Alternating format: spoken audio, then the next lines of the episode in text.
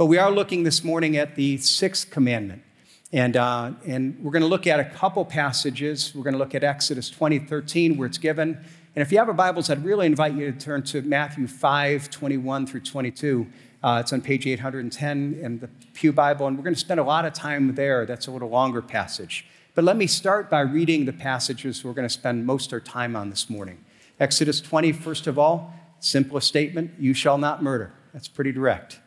And then Jesus expounded on it in Matthew chapter 5. He said this You heard it said to those that, uh, of, of old, You shall not murder, and whoever murders will be liable to the judgment. But I say to you that everyone who is angry with his brother will be liable to the judgment. Whoever insults his brother will be liable to the council, and whoever says, You fool, will be liable to the hell of, fire. May God bless the reading of his word. Let me pray. Father, I thank you so much for the privilege that we do have to come together this morning, Father, to be able to spend this time diving in your word. Thank you for the truths that are here. Father, truths that are foundational to life, to a culture. Father, truths that you graciously give us. And Father, where you challenge us in grace, even where we have fallen short. I pray that you would now use me, speak through me, in spite of me. Father, help each one of us to have hearts that are open to hear and to respond. And Father, even if there are there's a need for a miracle here today. Father, that you have done the miracles, you can raise the dead. And Father, there may be some miracles that you need to do here today of healing. And I pray that you would prepare our hearts for what you want to do even this morning. I pray this now in Jesus' name. Amen. As a child, Corrie ten Boom was raised in Holland with a strong part of a strong Christian family. After Nazi Germany invaded her and occupied her country in 1940, it wasn't long before her family saw that the Nazis were rounding up Jews and they assumed it was likely to put them to, fate, or to death. And as they looked at that, they felt as an expression of their conviction of, of what the Bible called them to, that they would, should be involved of standing against that, not only seeking to take German, or Jewish families that were uh, at risk and hiding them, but then helping them be able to ideally escape from the occupied land. So, what they did is they built a small room, kind of a hidden room, and back in one of their, the rooms in the house. And, and anytime there was a threat of a search, they would ring a bell, and all the, you know, the Jews that were there would go and hide that room. And it worked quite well. They were never discovered. But one day, there was a, someone who was a, probably a friend who knew about it and reported them to the uh, German authorities. As a result, the whole Ten Boom family was arrested. They were separated and sent to various concentration camps. Corrie and her sister Betsy were both sent to Ravensbrück, which had in what had been Poland. And uh, Betsy would die there in that concentration camp from starvation and mistreatment. Uh, in fact, Corrie was the only one of her family that survived the war. And even for that, it was really more of a miraculous movement of God that she survived. And the years after the war, God used her then in a powerful way to speak to people and, and uh, help people recover from the emotional and spiritual scars they'd experienced through the war. Uh, she later in her life even took that, wrote her story into a well known book, The Hiding Place. It became a bestseller for a number of years. And part of her story is about her understanding of what the Sixth Commandment teaches. You see, her family looked at it and said, it not only teaches that we shouldn't kill, but if we really understand it, it means that as followers of Christ, we have the obligation to seek to protect those whose lives are at risk. And, uh, and so God used her in a powerful way. But even through that, God was not done teaching her. After the war, God continued to teach her about what this all meant, and sometimes a very convicting way. Let me read from what she wrote about one of those events. It was a church in Munich that I saw him, a balding, heavy set man in a gray overcoat, a brown felt hat clutched between his hands. People were filing out of the basement room where I had just spoken. It was 1947, and I'd come from Holland to defeated Germany with a message that God forgives. And that's when I saw him, working his way forward against the crowd. One moment I saw the brown overcoat and the brown felt hat. The next I saw the blue uniform, the visored cap with the skull and crossbones. It came back in a rush. The huge room with its harsh overhead lights, the pathetic pile of dresses and shoes in the center of the room, the shame of walking naked past this man. I could see my sister's uh, frail form ahead of me, sharp ribs between her parchment or uh, beneath her parchment skin. Betsy, how thin you were. Betsy and I had been arrested for concealing Jews in our home during the Nazi occupation of Holland. And this man had been a guard at the Ravensbrück concentration camp where we had been sent. You mentioned Ravensbrück in your talk, he was saying. I was a guard there. No, I realized he didn't remember me. But since that time, he went on, I have become a Christian. I know that God has forgiven me for the cruel things that I have done. But I would like to hear it from your lips as well. Fräulein, and his hand came out, will you forgive me? And I stood there. I, whose sins had to be forgiven every day, and I could not. Betsy had died in that place. Could he now erase her slow and terrible death simply for the asking? It could not have been many seconds that he stood there, hand held out, but to me it seemed as it were hours as I wrestled with the most difficult thing I ever had to do. And we're studying the Ten Commandments this morning, and as we read it just a few moments ago, we look at it and we say it seems to be pretty direct, doesn't it? That uh, we're studying each of the commandments, and, and we're seeing that with each one we can look at what it seems to say, the simplistic view, and, and stop there. But we're also seeing that each week we can go far deeper. And we can see a principle that speaks to our culture. We can see not only that principle, but we can look deep into our own heart and we can realize that in each time, case, God is speaking about a, a concept, a principle that He wants to speak to our heart as well. You see, God isn't just concerned about our behavior, He's not concerned just about what we do. He's also concerned about our character, about who we are. And so, with each one of these commandments, we're trying to go beyond just the action and we're trying to look at what is the heart attitude that God is calling us to. Now, at first, even with this one, it seems so straightforward that out of all the commandments, we would think, okay, this is the one everybody in all cultures agrees on, and we all know what it means. We read it just a few moments ago, and how could you be more direct than you shall not murder? That's about as direct as you can get. But you know, it's interesting is when you hear people talk about this, you realize that there is actually a lot of confusion about what seems to be a pretty clear command. In fact, think about it. You, I hear some people talk about it, and they'll talk about how, well, because it says don't kill, well, therefore they're opposed to any kind of war. Some people to the degree that even if we are uh, invaded, you know, we shouldn't fight because if we fight, well, that's killing, and the Bible is against that. And so any war, any army is wrong. You know, some will argue, well, is that against the death penalty? And others will, will look at not only that, but they'll go a step further and they'll say, well, this is a, a justification for a vegetarian lifestyle. Not just because of the health benefits that they see in it, but specifically they'll argue the morality of the sixth commandment. They'll argue that if you eat chicken, if you have a hamburger, to do that, you had to kill an animal, and therefore you're breaking the sixth commandment. And um, now some people would say, no, they don't really think that. Well, all you have to do, it doesn't, it's not hard to find this. Go and find all kinds of, of people that are arguing for uh, veganism and things like that. And you'll see all kinds of posters where you'll have something like this, you know, a pig, what part of thou shalt kill? Don't, you don't understand. And there's all kinds of things here that they'll say, uh, no, it's wrong to kill. Now, what I find very interesting is that it's often those who will argue that it's wrong to kill an animal and that are arguing for vegetarianism who are often the very same people that will argue that it's okay to, for a mother to kill a baby in their womb because somehow an unborn baby is of less value, is less alive than a cow, and is worthy of less protection. Now, how do you work that out? We have to ask is abortion of an unborn baby a violation of the sixth commandment? Should it be a sin as murder? Is it, is it ever acceptable? How do we understand these things? And I want you to see that as we talk about these things, it's, it seems really simple, but it's not as easy as it might at first seem. Now, we're going to look at a lot of the why of the commandment. To understand it, we need to understand what is the principle, what is the basis that God is calling us to understand. But let me start by looking at one part of the what that is really important to understand here uh, if we're going to understand what, and it's a big part of the confusion. And the key is when you look at the commandment, many of us, when we memorized it, we memorized thou shalt not kill. And some translations have don't kill. The, we use ESV, it doesn't use that. It says you shall not murder. And, actually, that's actually the word that's used. There's a different word, and there's a difference between the meaning.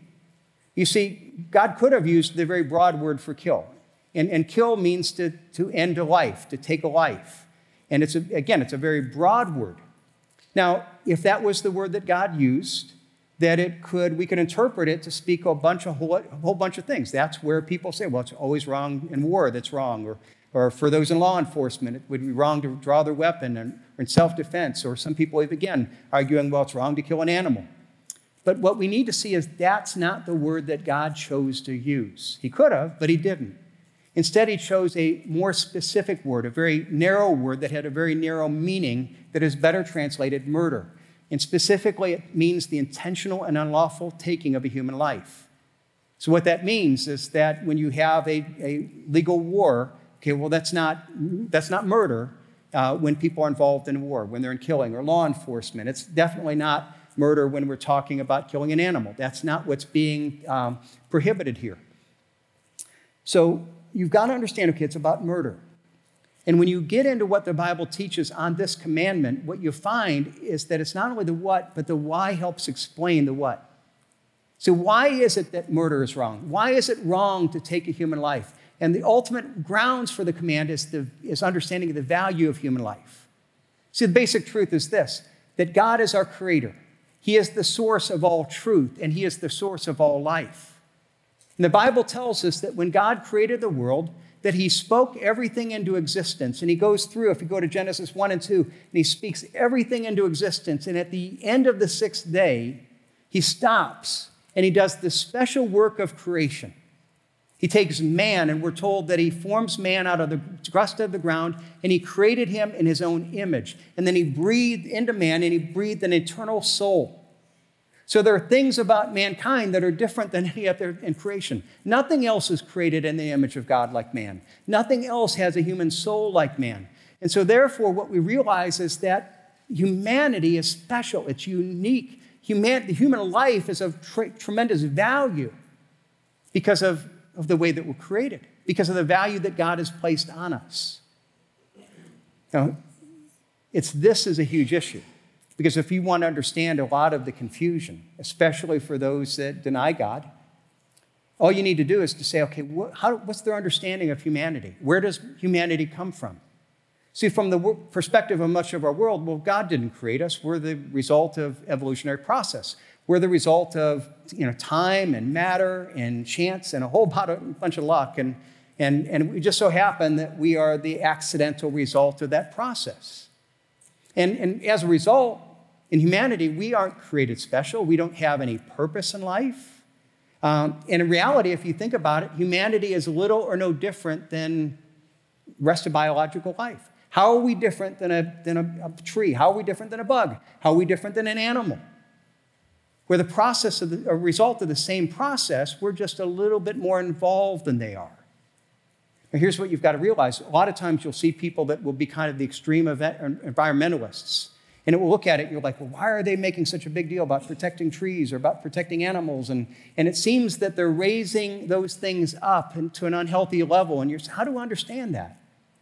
Here's what's happening they've come to realize that their system of belief demands the conclusion that people can be no more valuable than a plant or an animal. So they have to lift those things up. They have to make them valuable because that's the only way that humanity has any value. And the real result isn't that they're lifting up. It may seem to be, well, you're trying to make animals so special. You're trying to. The real result isn't how they're, much they're lifting up uh, in the environment or the animal kingdom. The real result is they're tearing down humanity. And they're saying humanity is really little no, or no more valuable than a plant or a bug or a cow. Now, that's at the core of so many of the disagreements in our culture on these life issues today. You know, everything from you know, abortion and euthanasia and all these different things. And we've got to look at it. We're talking about not only that we place value on life, but why? Why is life valuable? Because if you don't agree about where life comes from and where its value is, we're going to place a radically different understanding on the value of life. See, we realize that from our perspective, from a Christian perspective, God has created each person. Each person has tremendous value, tremendous worth. They have an eternal soul. Each life is worth protecting and honoring. Now, there's many in our culture that, because of, especially if you have this view of an evolutionary process of life, you look at life and life isn't that valuable. You see, it, it, it grows from, a low view of life grows from where we come from. Man's significance is ultimately rooted not in, in what God has placed in them, but okay, what do they bring to the culture? Are they loved? Do they, are they productive? Are they, do they add something? So, for example, that's where you see now in a debate where, well, a woman is pregnant. Well, she doesn't want the child. I don't think I'll like the, love the child that much. And, and, well, therefore, I don't think anything of ending the pregnancy because there's no intrinsic value. This is an unborn child. It doesn't add anything. It's just going to take for an extended period of time. It's just a lump of cells. It's an underdeveloped lump of cells. There's not really a substantial difference between a bug that is less developed uh, evolutionary perspective and a human from that perspective. Or let's take the, the this, you know, debate about death with dignity. And in many states, there have been, you know, there's there are things on the ballots and are being passed in multiple states of, of saying that we you know, need to have death with dignity, and that's seen as a good thing.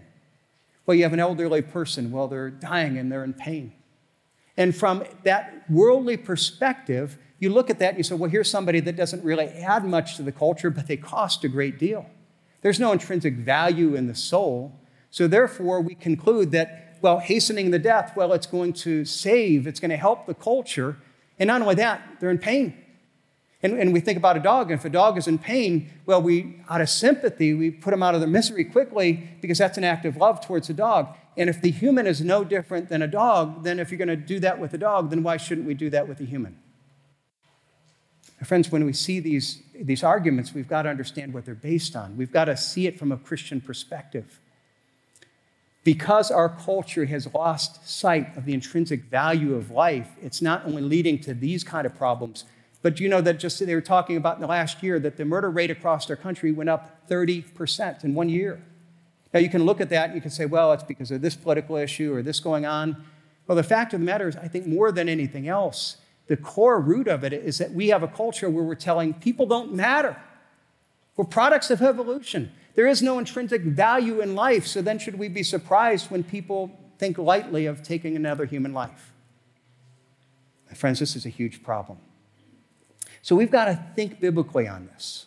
Now, even in this, they might be saying, okay, well, I understand that, and I think I see that it's important and, and, um, and, and how we need to apply this out. But, but in that, I, I understand, okay, there's a difference between killing and murder, and I understand that. And, but I've never murdered anyone. I've never been tempted to murder anyone. You know, I, I think I've got this one down pretty well. You know, out of all the previous commandments, every time we come to them, there's something convicting about it. And, um, but this one, you know, I'm, I'm, I'm good. You know, I'm not, I'm not worrying about murdering somebody. Now, before we move on too quickly, let's go back to what Jesus says about it. This, we're going to go back, if you have your Bibles, go to Matthew 5. Look what Jesus said, because Jesus takes this commandment and he said, okay, it's not just about your good if you have never killed anybody physically. He, he says there's a heart attitude behind murder. And he goes to this heart issue. Sermon on the Mount, Matthew 5, look at what Jesus said. Verse 21 You have heard it said to those of old, You shall not murder, and whoever murders will be liable to the judgment. But I say to you that everyone who is angry with his brother will be liable to the judgment. Whoever insults his brother will be liable to the council. And whoever says, You fool, will be liable to hell of fire. Now, here you have Jesus commenting on the sixth commandment. And he's not saying, Well, you know, you've heard this said and it's wrong. What I think he's saying is the, word, the, the feeling of it is you've heard, you've heard God say, you have understood God to say, You shall not murder. And like if you haven't murdered, you're good. But then he comes back and he says, okay, but I'm going to tell you the real deeper meaning here. Not just the action, but I'm going to speak to the heart issue. Now, now, Jesus has the right to say this because who is he? He's God. And he's the one that said, I said this way back when. Now, let me explain to you a little more deeply what I mean by it. You see, he comes and he speaks to the heart. And he's saying, you know, you might think, well, because you've never killed anyone or, you know, been close to killing another person, I've got this down. But it's not just about the extreme action of murder, there's an attitude of the heart that is behind murder. Jesus is saying when you look at every action, everything that we do always flows from who we are. We do what, you know, is an expression of who we are. And he said, okay, what, what is the cause of murder? What's undealt with anger? And, and, anger is like a cancer that if you let it grow in time, in time it's going to consume you and it's going to lead to radical action. And so you become so angry, and then at that point in time, you know that you know your defenses are down, nothing is there, and boy, can the switch can, uh, switch can flip. But it's not just that. We're going to see that it expresses itself not just in physical action, but in other ways as well. Now, the fact of the matter is, I think for most of us, we'd say well, murder is a huge issue. Of course, it's terrible. Um, but anger, we don't see it as that big of an issue. So most of us would admit that we at times struggle with some degree of anger. Most of us would admit that we've got someone, I think I've kind of forgiven them, but I kind of hold something against them. And the problem is that oftentimes we live with our anger and resentment so long, we, we feel like we've kept it in check and we, we've kind of see it as normal. It's this, this little thing, it's not a big thing that really has the power to destroy us. But Jesus comes and says, no, it's a huge issue. It's a cancer, and it does have the power to destroy you. It's at the root of, of what it's, it's what murder is all about. It's the heart of murder. It's a destructive force that needs to be recognized and taken on and defeated. It's a, there's a power in our heart. And in fact, if you want to understand the power, let me go to another passage. Let, us look at what Paul says about this in Ephesians. And, and he talks about the, the impact, the power that unresolved anger has. Ephesians chapter uh, 4, starting in verse 26. Be angry and do not sin. Do not let the sun go down on your anger. Now, at first, it seems comforting and realistic. You know, it says, you know, you know there are going to be moments you're angry. You know, if any of us said, you're never angry. No, all of us are angry. We have human nature. That's, we're going to get angry. And the beautiful thing is the Bible doesn't say, Thou shalt not be angry, because none of us could ever do that. We will be angry. And here you have him, you know, Paul saying, you know, be angry. You're going to get angry, but anger should never be an excuse for sin. It should never be that, well, I said that because I was angry and I hurt somebody. And, well, no, it's never an excuse for doing something wrong. But then he says, You're going to be angry, but then he, and he gives us this word picture don't let the sun go down on your anger. And his point is this okay, you're going to be angry, but carry it as short of time as possible. You're going to feel anger from time to time, and that's okay. It can't be an excuse for sin. But for it not to become a cause for sin, deal with it as soon as you can. The one application that some, some of you may have heard, especially in marriage, you know, some, you know, I remember being told, you know, don't go to bed angry. So if you're angry with your spouse, deal with it before you go to bed. Good advice. Great advice. I thought it was great advice, and then I got married, and then I realized it doesn't always work. You know, you know, there are times that we might be awake for three or four days if we did it that way. It's kind of like eventually you got to sleep. And so the fact is, is that we're trying to deal with it, and we try to, but I can't tell you that every conflict that we've ever had, we've dealt with in a 24 hour period.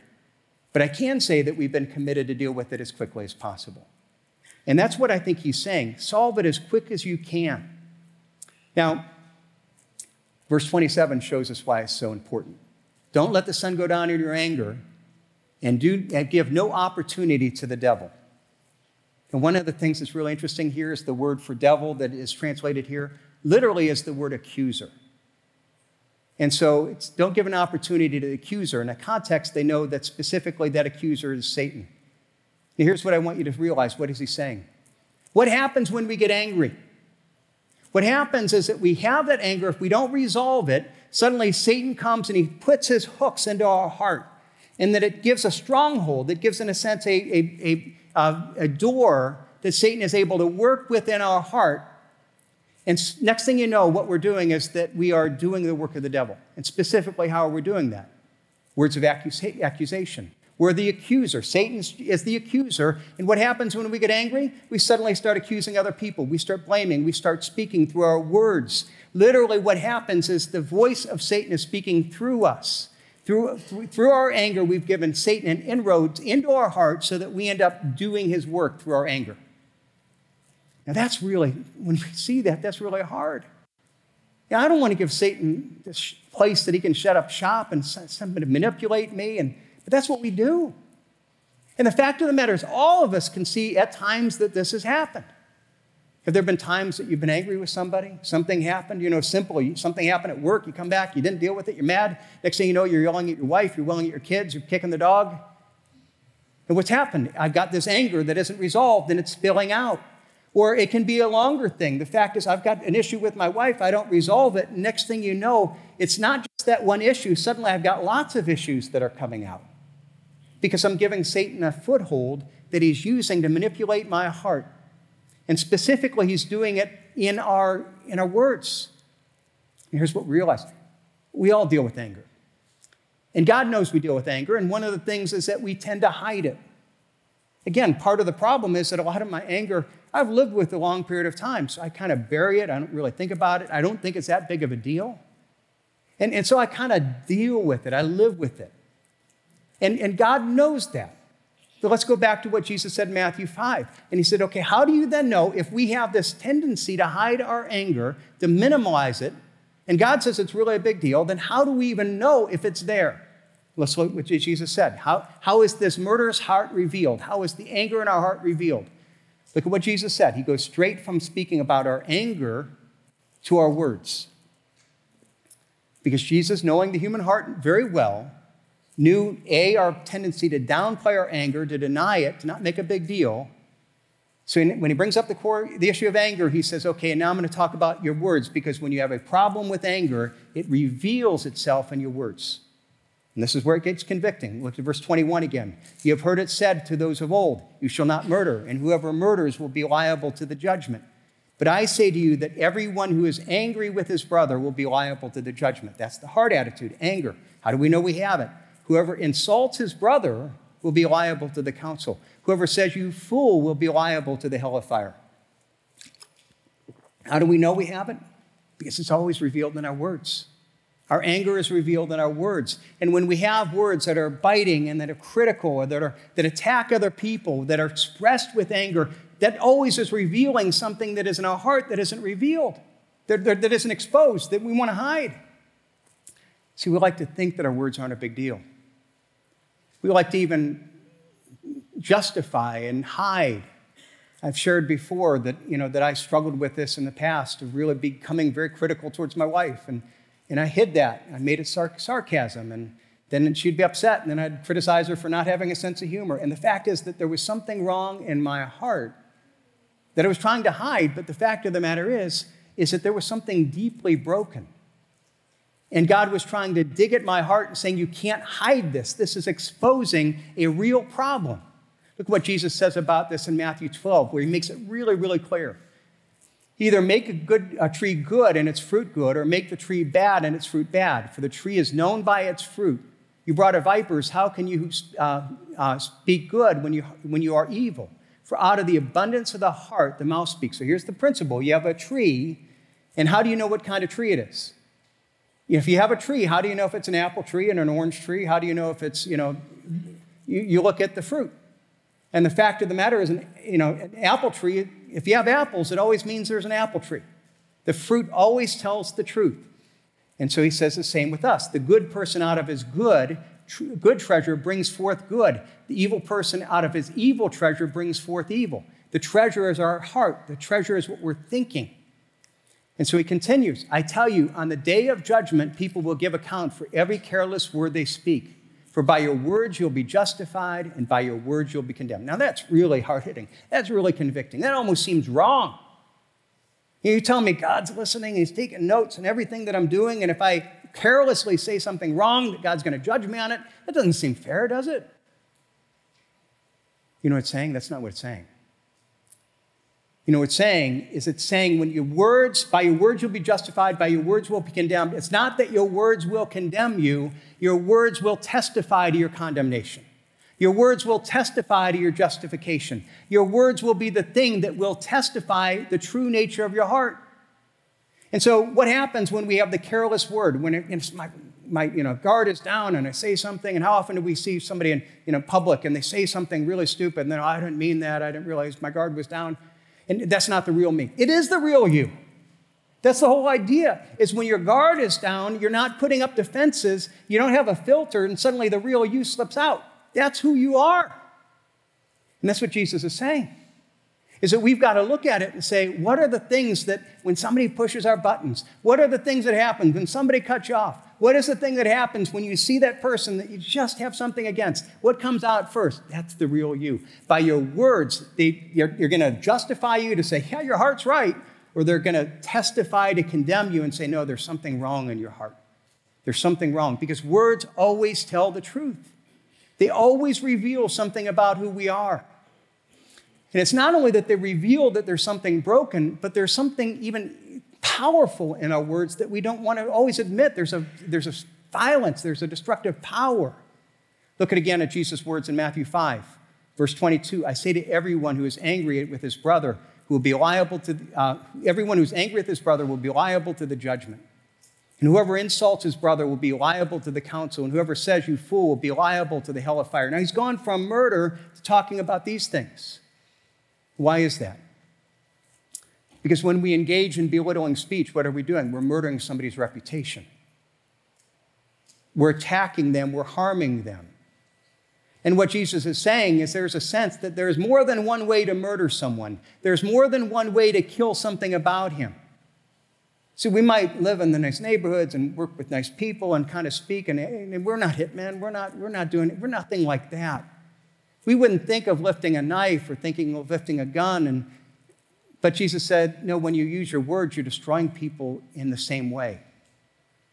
And, and this unresolved anger comes apart and it expresses itself in hateful words towards another people. That we literally, again, going back to what Jesus or what Paul says in, in Ephesians 4, we're literally now speaking the words of Satan, doing his work of destroying, of harming the other person. Well, we can take another person's life, or, or we can, through our words, we kill their reputation. We attack them and we kill their sense of self worth and their, their sense of identity. And the fact is, do you see how those things are related? Jesus is saying this is serious stuff. And the hard part is we all struggle with it. There isn't any of us that can say when you dig deep, it's like at first you think, oh, don't murder. Man, I'm good on this one. I'm, you know, we can walk out. Let's go to the next one. And suddenly you realize, hey, there, there isn't any of us that don't struggle to some degree with issues of anger. There isn't any of us that, in, when our guards are down, we aren't saying things that we regret, we don't want anybody to hear. And I don't want to believe that it reveals part of who I am. And so, if it's that deep, how do we fix it? You know, how do we have a murderous heart? How can it be restored? Look at what Jesus says, Matthew chapter 5. If you have your Bibles, go to verse 23. He says, So if you're offering your gift at the altar and there remember that your brother has something against you, leave your gift there before the altar and go. First be reconciled to your brother and then come and offer your gift. What do we need to do? We need to recognize that this is a big issue and we need to seek to resolve it. We need to seek forgiveness. We need to seek restoration. As it says in Romans, as much as possible, as far as it depends on me, I want to do what I can do to fix it. And how important is it? He's saying if you're in the middle of the worship service, stop in the middle of the worship service and go do it right now. So, so practically for us, if you have somebody that you have some, you know, somebody that you know you have something against, hey, before you leave today, go and try to talk to them. Deal with it today. It's, you know, deal with it as soon as possible. Paul tells us in Ephesians get rid of all bitterness and rage and anger, brawling and slander, every form of malice. Basically, get rid of it. Don't make excuses. The problem is that, again, that's not a big deal. I've kind of forgiven him. And the thing is, we've got to realize that it's not a little problem, it's cancer. And if you have cancer, you don't go to the doctor and say, Well, you've got this cancer. Well, how do I manage it? You know, I don't really want to go through the pain of the operation. I just, you know, how do I? If you try to manage it, you're saying that you're going to let it grow and you're going to let it consume you. And my friends, we've got to see this as a cancer. See, it's, it's, you know, when it comes to cancer, it's how do I get it out? How do I get rid of it? And if this is a cancer of our heart that we can't defend it, we can't say, well, you don't understand, you don't know what they did, and you know, we've just got to say, no, God, help me deal with it. Help me deal with it. God, I, I need to deal with it. I, and even if for some of us, it's, man, that's a miracle. I can't do it. What did we sing just a while ago? Dry bones rattling. God's got another miracle here today. You know, that miracle might be saying, okay, God, help me forgive that person that I've been holding on to that resentment for years or decades. That's the kind of miracle that God wants to do. And that's the kind of miracle that many of us need. The kind of miracle that a, Corrie ten Boom sitting there, says, how can I forgive this person? How can we do it? Ultimately, the way that we do it is recognize that we are forgiven. Our ability to forgive others comes directly from our experience of God's forgiveness of us. How do you do it? If you don't have a relationship with Jesus and you're trying to do it on your own, you can only go so far. Ultimately, the answer is to recognize that all of us have sinned against God. All of us deserve God's wrath. There's nothing that we could do to fix that. But God forgave us, and He forgave us not just by feeling it, but by literally paying the price of His life. That's why it says in Ephesians be kind to one another, tenderhearted, forgiving one another as God in Christ forgave you. You see, forgiveness is the only thing that has the power to break anger. Forgiveness is the only thing that has the power to heal the deep wounds in our heart. And that forgiveness comes ultimately not by our own strength or trying, but recognizing, God, I don't have the ability to do it, but you forgive me, forgave me. Now give me the ability to forgive. Again, that's what Corrie ten Boom learned. She's standing there speaking about forgiveness, and suddenly this guard is in front of her. And she said, I stood there. I, who sins every day, had to be forgiven and could not. Betsy had died in that place. Could he now erase her slow and terrible death simply for the asking? It could not have been many seconds that he stood there with his hand held out. But to me, it seemed hours as I struggled with doing the most difficult thing I ever had to do. And I had to do it. I knew that. The message that God forgives had a prior condition that we forgive those who have injured us. Jesus said, if you forgive men their trespass, if you do not forgive men their trespasses, neither will your Father in heaven forgive you your trespasses. Yet I stood there with a coldness clutching my heart. But forgiveness is an emotion. I knew that too. Forgiveness is an act of the will, and the will can function regardless of the temperature of the heart. So I cried out, Jesus, help me. I prayed and I lift up my hand. I can do that much. And so woodenly, I reached out to him.